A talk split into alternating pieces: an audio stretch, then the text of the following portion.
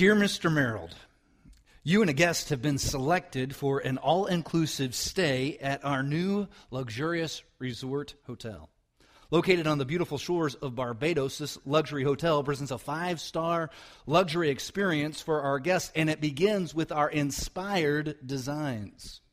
As always, we continue to push beyond the boundaries of innovation, hospitality to deliver a vacation that is decidedly indulgent and undeniably luxurious.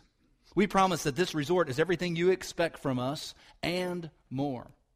RSVP today and be the first to experience this luxurious resort and join us for our grand opening on January the 28th, 2015. Book your vacation today and receive $1,000 airfare credit two free night stay, and $225 winter booking bonus. Take advantage of this grand opening sale and come and see it for yourself. So I did. I went to a destination vacation website. I looked at the photos, the hotel, the resort, the beach. I checked out all the activities, the restaurants, and all the things you could do throughout the day. And lastly, I looked at the price. We're not going. now, an exotic vacation with, at a new luxury resort with Rolls Royce car service is very enticing, especially when you're in the cold gray winter of Indiana. Thursday afternoon, I caught myself thinking about Barbados, staring out of my office window, staring out at the bleak uh, gray sky, the brown uh, fields behind the building, and the lifeless woods. And I thought, there's got to be some money around there somewhere to get out of here and we need to RSVP today. You know, the Bible tells us and instructs us repeatedly to set our, our minds on things above. It tells us over and over again to lay up our treasures in heaven and to fix our eyes not on this world, but on the world that is to come, where we'll be forever with God in heaven without the hindrance of sin. Do you know that Christians who were in the first century, who lived under uh, um, uh, an air of persecution, they would pray daily not for this world, but that God would come quickly and rescue them so that they could go to the next world in heaven. And their prayer would just simply be Maranatha, which is translated, Come, Lord Jesus. Get us out of this gray world. Get us away from these lifeless woods. Get us away from these brown fields and get us to Barbados in a hurry. Inevitably, I think when the subject of future events like heaven comes up, there's always a few in the congregation that say, Why would we talk about this? I mean, after all, God's prepared it. I mean, we're going to be there, and whatever it is, it's going to be great. Well, I think there's some reason to talk about it beyond that. I think it's important to talk about heaven because it reminds us that this world, number one, is not our home. This world's not our home. If you go to 1 John and you look at chapter 2, verse 15, it says, Don't love the world or anything that belongs to the world. Like, don't get too attached to the things of this world. Because it says, if you love the world, you can't love the Father. See, while God has created this world, this world has become very complex, way more complex than it was supposed to be because of sin. Sin complexes and makes circumstances that were never to be. And God says, don't, don't get too in love with this place. This place is not what was originally intended to be. It's important to talk about heaven because it gives us hope for the future, regardless of what our present state is. Think about that. It gives us hope for the future, regardless of what our present state might be. The Apostle Peter tried to encourage those Christians in the first century who felt like aliens and strangers in this world. I mean, they felt like this world wasn't their home. You ever feel like that as a Christian sometimes? Like, this really is not where I belong. This is not the kind of thinking that is my thinking. This doesn't go along with the God that I serve. Well, the Apostle Peter was saying, Look, I know some of you feel that way, and you feel like foreigners and strangers in this land. And so here's what he tells that first century church. Here's what he tells you and me in 1 Peter chapter 1, verses 3 and 4. He says, Praise be to God the Father of our Lord Jesus Christ. In his great mercy, he has given us new birth. That means we can start something new and fresh, into a living hope through the resurrection of Jesus Christ from the dead. And, verse 4, into an inheritance that can never perish, spoil, or fade. This inheritance is kept in heaven for you. It's an inheritance that's laid up there. And I think it's important to talk about heaven because when we get trapped into the feelings that we can't do anything or we're hopeless in the present, we can look towards the future and we can say, God's stored up for us some some inheritance. And that inheritance isn't going to get drained away. There's not going to be a family fight over this inheritance. It's laid up and secured in heaven. I think it's important to talk about heaven because it helps answer some of the questions that we have about life after death. And you don't have to be growing older just to have questions about life and death. You don't have to be sick to have questions about life and death. My kids have questions about life and death. We all have these kinds of questions about what takes place after we breathe our last breath. I don't know any way to explain what happens after life, after death, and comes life again. The best way I can explain where we're at in this world is by looking simply into the fishbowl that maybe some of you have in your house. I mean, have you ever felt sorry for a fish that's been trapped in a bowl? I mean, he has plenty to eat, he has water to swim in, but I mean, compared to what his natural environment would give to him, he is very limited to a perspective of just that bowl. And that's how I feel about this world. We're just limited to a perspective of this world. We have no idea about what awaits for us. I mean, that little poor fish has no idea that there's a whole other environment to explore. Let's flush him down the toilet and let him explore it. I mean, there's endless exploration that that fish can find. And yet he kind of just keeps nudging the edge of the bowl, knowing, I think, instinctively, like you and I know instinctively, that there is more beyond the bowl. Like we know there's more beyond the grave, there's more beyond this world. And I think that's why it's important to talk about heaven. Solomon said in Ecclesiastes that God has planted eternity, you see, in our hearts. We all have this kind of longing because we know there's something more. The Apostle Paul said, We grow weary we grow weary in this present body and we long to put our heavenly bodies on like new clothes. There's some of you that are just waiting to put on the heavenly body. You're just, you're just saying, get rid of the aches and pains. I'm tired of the brain that's not functioning like it used to. I'm tired of the body that seems to be, well, some of us have what we call what the dress, just, uh, the furniture problem. Our, our, our chest has fallen into our drawers, okay? And you're saying, I just want a new body. God, get me out of this place. I know there's something better. I know that we don't have to have these worries and concerns. Just, just I long for a heavenly home. Let's just say you were to book that, that exotic, luxurious vacation to Barbados. You took my card and you handed in. You got all the airfares and the night stay. I think you too would quickly go to the website and you'd check out all that it has to offer you would find out for yourself the restaurants and how nice the beaches were and this, the services that were provided. You check out pictures and videos, you'd read brochures, you'd check out the activities of the hotel, you'd plan your sightseeing tours, and you'd be excited about it. But it's a little bit harder to get excited about heaven, isn't it?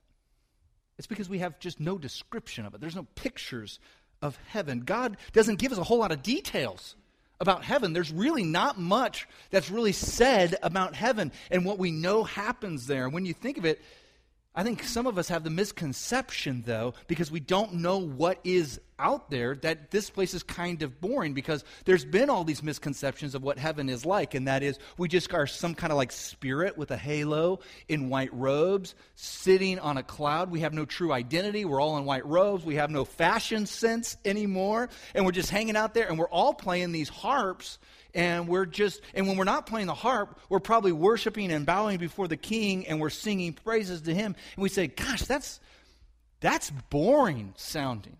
But friends those are misconceptions of what heaven is like. That's not how the bible talks about heaven. As a matter of fact, the Apostle Paul, when he thinks about heaven, when he thinks about death, he says, I would prefer to be dead and in heaven than to be alive in this world. I mean, he's saying, look, I don't care how good it gets here, it's going to be way better in heaven. It's going to be unfathomable for us to think about and understand.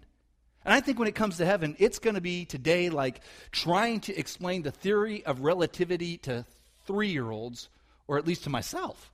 I mean, I'm just not going to understand that. I don't understand the wholeness, the fullness of heaven. And I don't think today we're going to get a real grasp on it. But if you would just let me finish by trying to explain what heaven is going to be like, I will try to do my best to explain it to you in humanistic terms. I think, number one, in heaven, we will have continual discovery. Continual discovery. At the beginning of the series, my grandfather had this, cra- this crazy, incredible message, and he talked about interplanetary travel. Do you remember that? He's like, beam me up, Scotty, and we'll just be able to move from one planet to the next planet. I have no idea, but I know within that, we're able to explore all of God's creation. I don't know how we're going to do it, and that just blows my mind.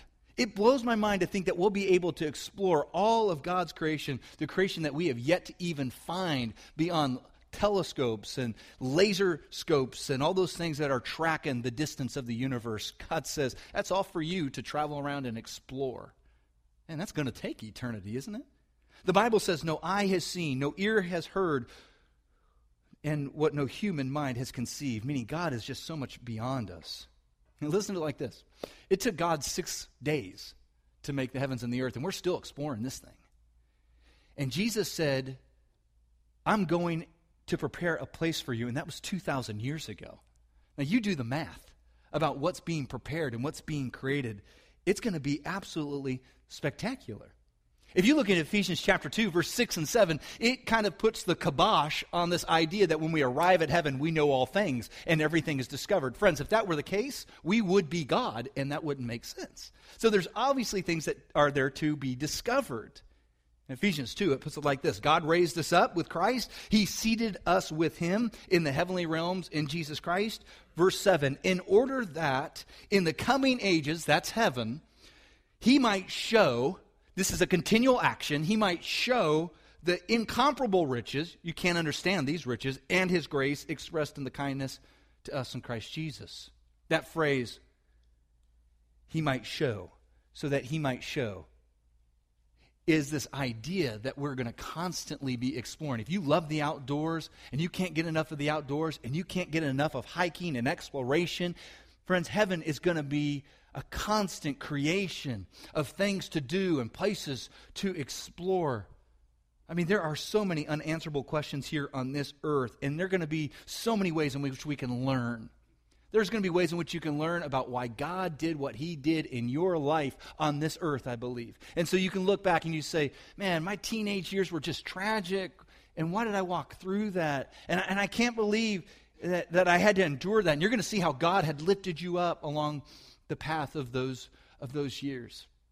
I, I think there's going to be opportunity for us to, to learn things that I've always we've wanted to learn on the earth, but just didn't have the time. Like maybe I can go and get a, a an MBA, and it's going to take 50 years to get, but I'll get it. And I'll learn under guys like Moses, leadership skills and principles that you can put in place, and guys like Daniel about courage. And then he can say, Now, I just taught you about courage. Now, let me just show you the lion's den where all that took place. I think there's going to be all sorts of things that we can learn in heaven. Things that you've always wanted to do, and things you've always wanted to learn about, and instruments you've always wanted to learn how to play. I think for some of you, those of you who've always wanted to preach, there'll be a preaching 101 class. Will be taught by Evan. Uh, don't laugh. I think he's going to be there. And, and, instead of, of listening to us preaching, we can listen to you preach for a change. And, and then Evan and I can sit back in the chairs and look at you like you look at us. And we can just kind of follow along with you. And then, that sounds like heaven to me. I think we can watch stories of the Apostle Paul and true stories and how it all unfolded in his life and the conversion that took place, Simon Peter, and kind of his zealousness and how he went from this rambunctious character this very faithful man, and, and just see the consistency of, of, of Mary, the mother of Christ, and, and his, her, her love for, for that son. And after it's all over, we can, we can stroll all over the place. And I love that video because that video reminds us we're not going to be floating around and just kind of some spirit. We can run, we can walk, we can hug, we can laugh, we can have joyous times. It's going to be an area of continual discovery. In Revelation chapter 21, verse 5, which is the, the crux, the, the whole leaning behind this series, it says, Behold, I'm making everything new. I'm making everything new. Now, notice what Jesus is saying. He didn't say, I made all things new, which would put a stamp of completion on. He's saying, What? I am making. This is a continual creative thing. Think about this for a moment. God is a creator at the very core of who He is. He creates. He's not going to get done creating, He's going to continual make creation. You know, scientists are finding out that the universe is still expanding. They're saying it's still being created. Now, that is infallible kind of stuff that God's never going to get outdone. He's always going to continue to create. We're always going to have something to learn and to explore. I think also in heaven we'll be involved in meaningful work. And some of you are like, are you kidding me? The Bible points out in Revelation chapter 7 and 22 that in heaven we're going to serve God. And service means that there is action involved. We're going to get our hands callous. Well, I don't know if it'll be callous because it'll be perfect, but we're going to get to work. Randy Alcorn, in his book called Heaven, says service is active, service isn't passive. Work in heaven won't be frustrating or fruitless. Instead, it will involve lasting accomplishment, unhindered by decay and fatigue, enhanced by unlimited resources. We'll approach our work with enthusiasm. We'll bring to our favorite sport or hobby the same kind of enthusiasm as we would them. And in heaven, we'll reign with Christ, exercise leadership, authority, and make important decisions. I know that some of you in this room, you, you categorize that word work with something bad. That's because we're under the curse. That means because we sweat and we toil to earn a living under this sun, and it beats down on us, and it makes us hot, and it makes us it makes us irritable, and we just want to finish the day, and we just want to go to bed, only so we can start the whole process over again. And the Bible tells us no, no, there's going to be meaningful work. God's going to use your giftedness just exactly how it is. And you're no longer going to have a career, you're going to have a calling. Your talents and your giftedness and your personality, they're all going to be in perfect align to do some servant things in heaven. And it's going to be very meaningful work. And we're not going to get tired of this stuff. Work isn't a bad thing. I mean, to God, work was never a bad thing. If you go to the book of Genesis, you see before the fall of man, before man slipped into sin, Adam and Eve had some things to do in the garden to maintain it, and they loved life. They loved life, working, doing some things that were meaningful and productive. It wasn't frustrating to them. But when sin set in, that's when frustration came. That's when work became a bad name and had to become more like a chore rather than a calling in life. And when we get to heaven, all that's going to be turned upside down. Work's going to be very meaningful. We're going to be able to tackle jobs that we always wanted to tackle on earth.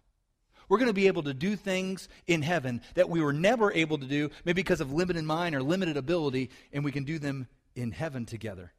But let me tell you some things.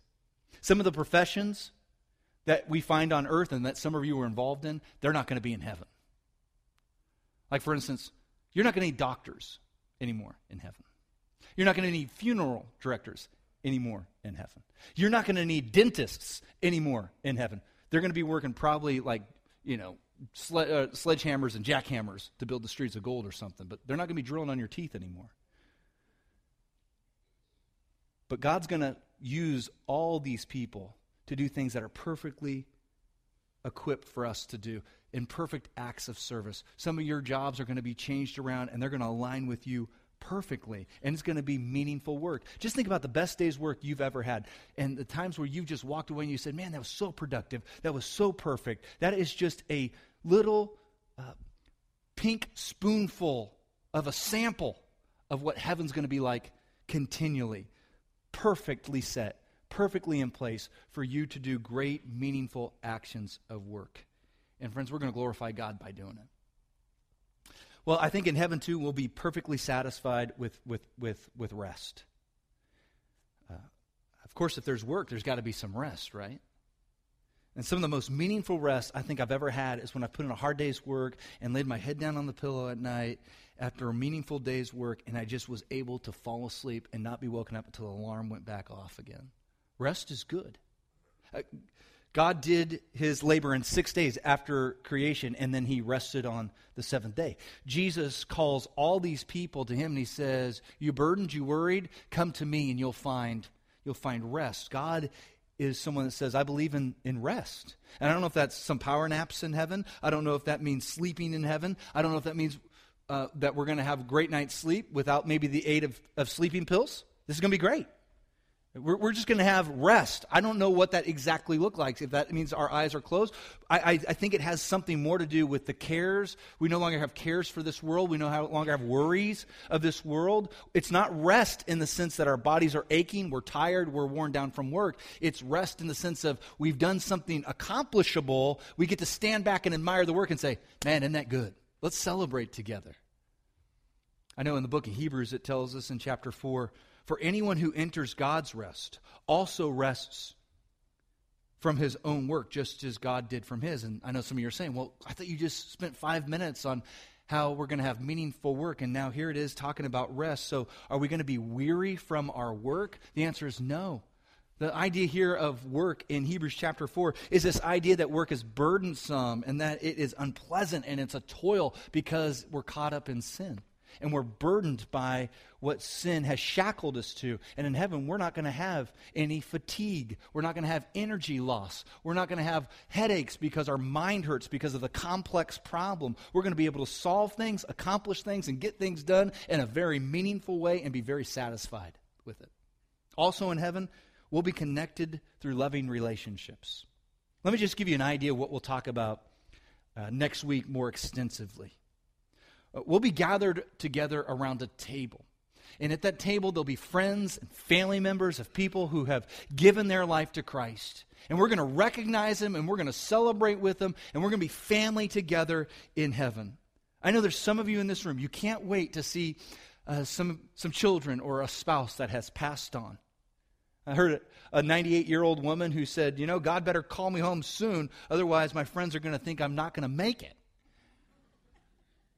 You know, people ask me, do I, do I think I, I really recognize those who have died before me, like my Father in heaven? I say, absolutely.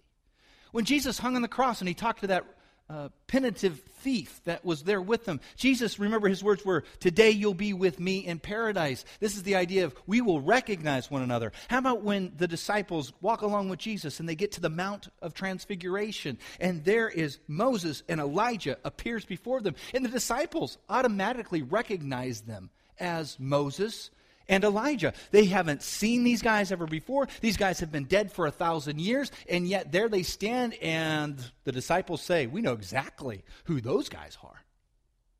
I think we'll know exactly who each other are. I think it's going to be this great reunion in heaven, a connection of loving relationships. Let's just look beyond that for a moment, because we'll talk more about that next week. There's going to be a great fellowship with God like we've never experienced before. Fellowship with God without our sins making us embarrassed to be in front of Him. Fellowship with God like we've never known before. This is really big. Look with me in, in Revelation 21. And, and look at verse 3 and just hold it there for a moment. There's so much to unpack in Revelation 21. It says in verse 3 And I heard a loud voice from the throne saying, Now, this is a description of what's going on in heaven. Now, the dwelling of God, check this, this is great. Now, the dwelling of God is with men, and he will live with them. The dwelling of God is with men, and he will live with them. They will be his people, and God himself will be with them and be their God. Friends, this is truly incredible what Jesus says to us and pronounces of what will be. James MacDonald, who's a popular Christian uh, preacher. You can probably hear him on the radio about noontime on our local Christian radio station. He says, The picture there is of me as a follower of Jesus Christ, emerging from a very difficult world, wounded and battered from the struggles of this life, and stepping into all of eternity and falling into the Father's arms. For the first time this unseen God is going to be very seen and very visible. This unfeeling God that we can't touch right now, we're going to be able to touch, and He's going to be able to love on us, and we're going to be able to love on Him like the greatest of parents.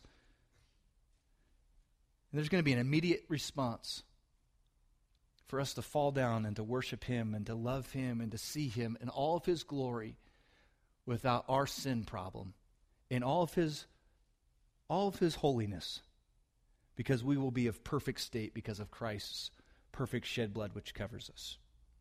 You know, the NIV says, Now the dwelling of God is with men, and he will live with them. But there is a paraphrased version of the Bible called the Message, and I like how it puts it. It says, Look, God has moved into our neighborhood, making his home with men and women. I like that. I like that God moves into our neighborhood. He says, Look, there's nothing anymore that's going to separate us. We don't live on the other side of the tracks anymore. You, we live together. And there's going to be this commonality between me and you, your, your son, your daughter, and I'm dad. And we're a family. We will be connected through loving relationships with friends and family, and of course, with God. I think also we'll experience endless, unequaled pleasure. Now, I know we don't think of it like this so much, but if you get back to the book of Psalms and look at chapter 16, verse 11, and you get really deep into the King James Version, it says, If your presence is fullness of joy, in your presence is fullness of joy. This is David talking to God. At your right hand are pleasures forevermore. We're going to experience some great pleasures. I don't know exactly how all these pleasures are going to come. I know the Bible talks about food, which is pretty cool because I love to eat. The only reason why I exercise is so I can eat really good food. I got an eating problem. I like to eat. Revelation tells us that in 19 that there's going to be this wedding supper of the lamb. So there's going to be food there and I think we can have guilt-free eating. No more calorie counting. Good stuff. No more diets. We can just eat up all the good stuff and we're going to experience around that table laughter. You ever been in a good home where there's good family atmosphere and there's good dinner and there's this great dinner party and there's the excitement around the table and dad's telling stories and kids are weighing in? That's going to be heaven. You're not going to want to leave the table. There's going to be jokes, there's going to be laughter, and it's never going to stop. There's going to be enthusiasm. And the same is going to be true as we get our hands to service and do some work. There is going to be endless, unequaled pleasures that can't even be probably explained away in this life. I think lastly, there'll be, uh, we'll participate in awesome worship. Now, friends, this is not all we're going to do. Don't get scared away by that. We are not just going to sit and worship, worship, worship, worship. Everything we do is going to be an act of worship. And that should be our goal here on earth, that everything we do is an act of worship. That we, we go to work and we, we not just serve our boss, we're serving God. And, and when we serve at work, when we work with our hands or work with our mind at our job, we're really doing that before God and we're giving Him our very best. We're not just doing it for a paycheck. We're not just doing it so when the boss looks over our shoulder we look good. We're doing it for God. And, and, and I know that some of us have equated worship with singing and with preaching, and, but there's so much more than that.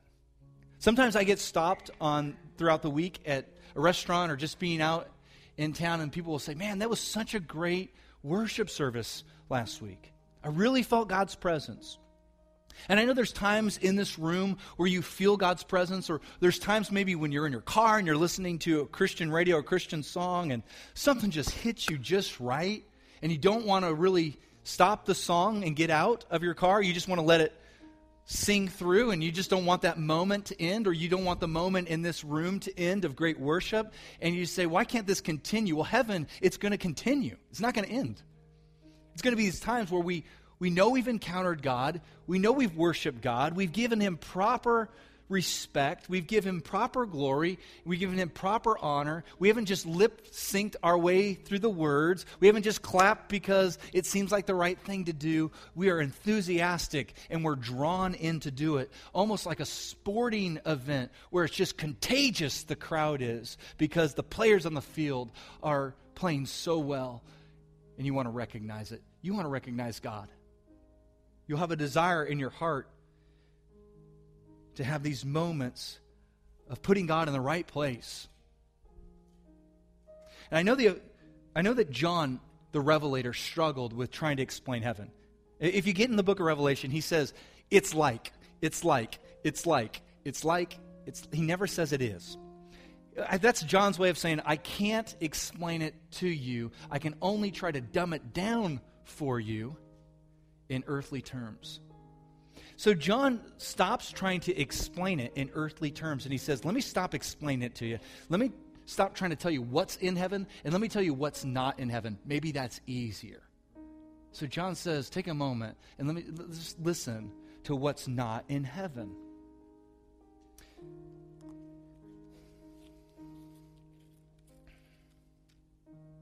He will wipe every tear.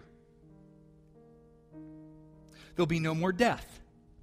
There'll be no more mourning or crying or pain, for the old order of things has passed away.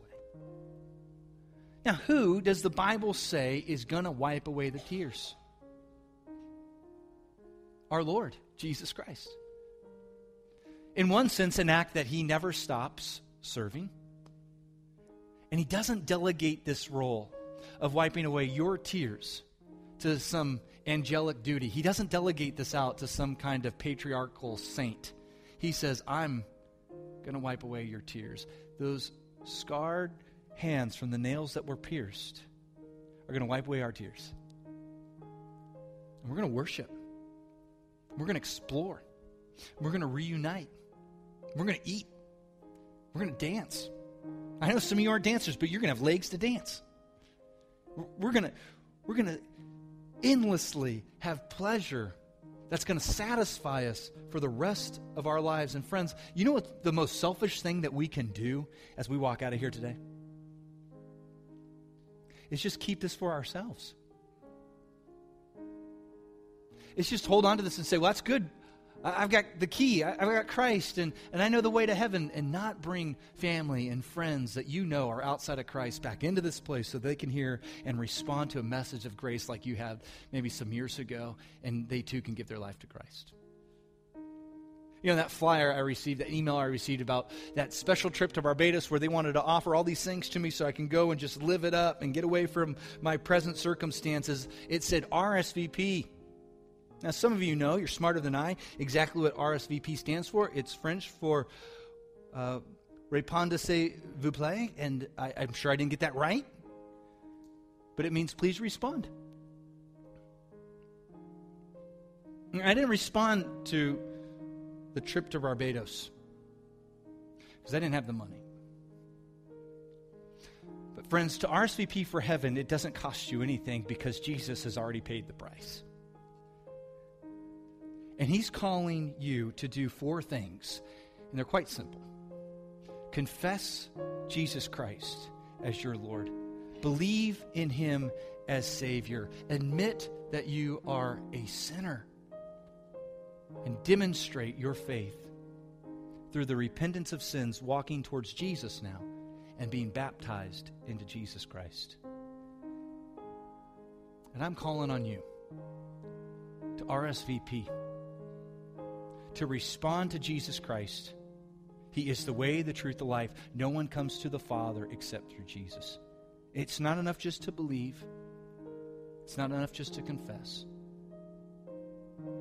As we believe and confess, let's turn those things into action and demonstrate that Jesus Christ truly is Lord and Savior of our lives. Let's live for Him. Let's be put to death to our old self and rise again with new life.